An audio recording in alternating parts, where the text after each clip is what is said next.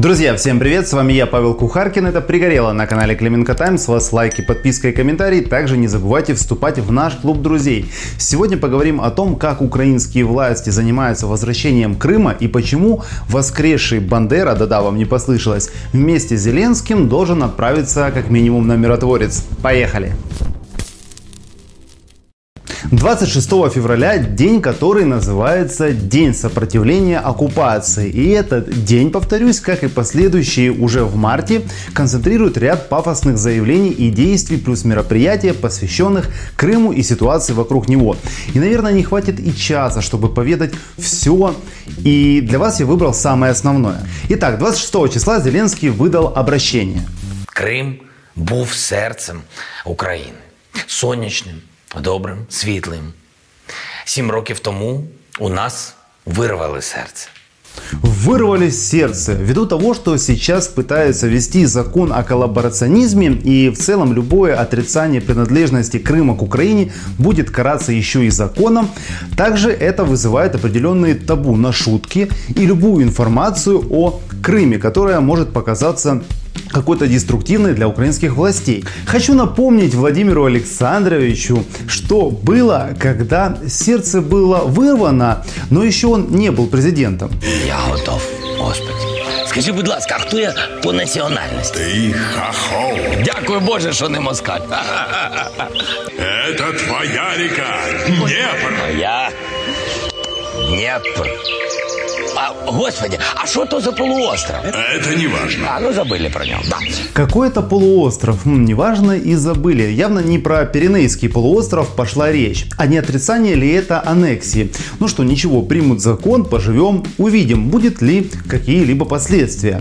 Но вопросы, чей Крым, не принято задавать тем, кто стоял у руля 7 лет назад, а кто стоит сейчас, а принято совсем иное. 1 марта мне попалось на глаза это видео. Доброго дня. Я перепрошую, а чому у вас е, Пожалуйста, не надо. що чому у вас кофта Російської Федерації? Потому что это Россия. А чому у вас е, лайно? І Чому ви одягнені в таке лайно? Ну чому мовчите? Носити кофту всі такі сміливі. Ну так чому ви не можете задати питання е, і відповісти на питання, чий Крим? Чи Крим і хто веде війну проти України? Будемо зараз викликати просто поліцію і розбиратися з, з поліцією. Какой-то чувак придолбался к малолетней девочке, несовершеннолетней, причем за кофту с надписью «Раша», «Россия», и начал ей угрожать. Конечно же, спросил, чей Крым, как же без этого, и сказал, что вызовет полицию. Не знаю, как полиция поможет разобраться, чей Крым, но бог с ним. В чем виноват, скажете вы, этот ребенок? Как удалось мне при помощи подписчиков плюс некоторых коллег установить, и вначале слышно слово «косплей», что эта девочка просто пародировала внешне персонажа. Оказывается, есть японский мультик аниме про фигурное катание, который называется «Юрий на льду», где один из героев это фигурист, русский мальчик Юрий Плесецкий, которому там по сюжету 15 лет. И выглядит он вот так. И его пыталась спародировать, изобразить девочка, которой в 2014 году, дай бог, было лет 10. И она точно не причина тому, почему в Крыму случилось то, что случилось. Она просто любит японские мультики, а этот черт едет с автоматом к Чангару, а нападает на эту беззащитную девочку. Плюс, я уверен, она несовершеннолетняя.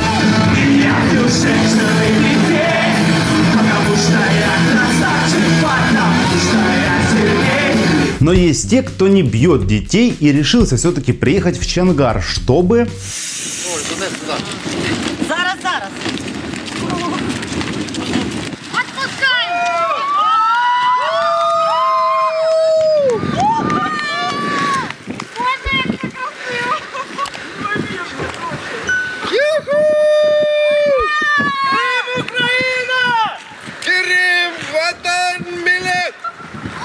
Есть выражение «деньги на ветер», а есть флаг на ветер. Ведь он не долетит до Симферополя и где-то упадет э, в поле, его там просто возьмут и утилизируют. А вместо флага лучше бы передали там тысячу коробок конфет и пользы было бы больше. Но это такой ежегодный флешмоб. Если вы думаете, что им нечего делать, то вы ошибаетесь. Служба безопасности Украины, в которой есть целый креативный отдел, сначала повесила баннер у посольства России в Киеве, Крым это Украина. А потом баннер «Украденное» уже у российского консульства в Харькове. И как бы можно было бы всех недовольных, либо смеющихся обвинить там в сепаратизме, тем более, что примут такой закон, но прошу обратить внимание не только на Зеленского, но и на это чудо. Крим гудбай. Крим, до свидання. Україно, дорога моя, дорогі мої українці, забудьте ви про цей півострів, Сказав вам Путін. Все. Залізничне сполучення Криму з материковою частиною Росії означає неповернення Криму в Україну ніколи.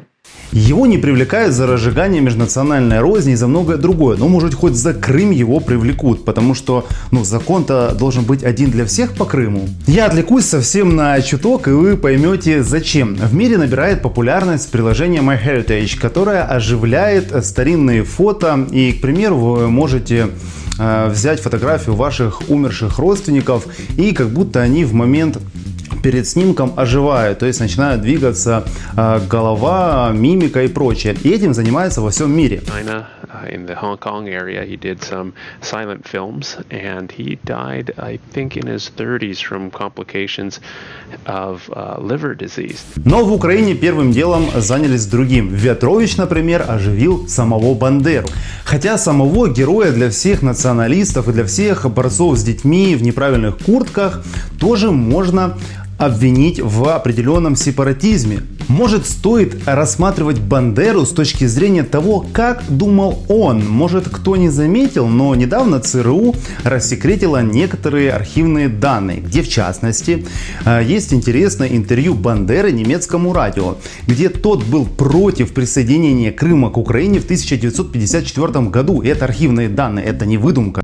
Он мыслил, мол, тогда украинцы будут чувствовать себя в СССР хорошо и так далее, а это не то, что нужно. Вот как неудобно получается. И я не помню, какой-то там горсовет хотел а, повторно вернуть Бандере звание героя. Может, они все-таки прочитают его труды и м, примут решение. Но вряд ли они этим займутся, потому что Львовский горсовет с 4 марта организовывает репетиции хора депутатов. Пропал дом.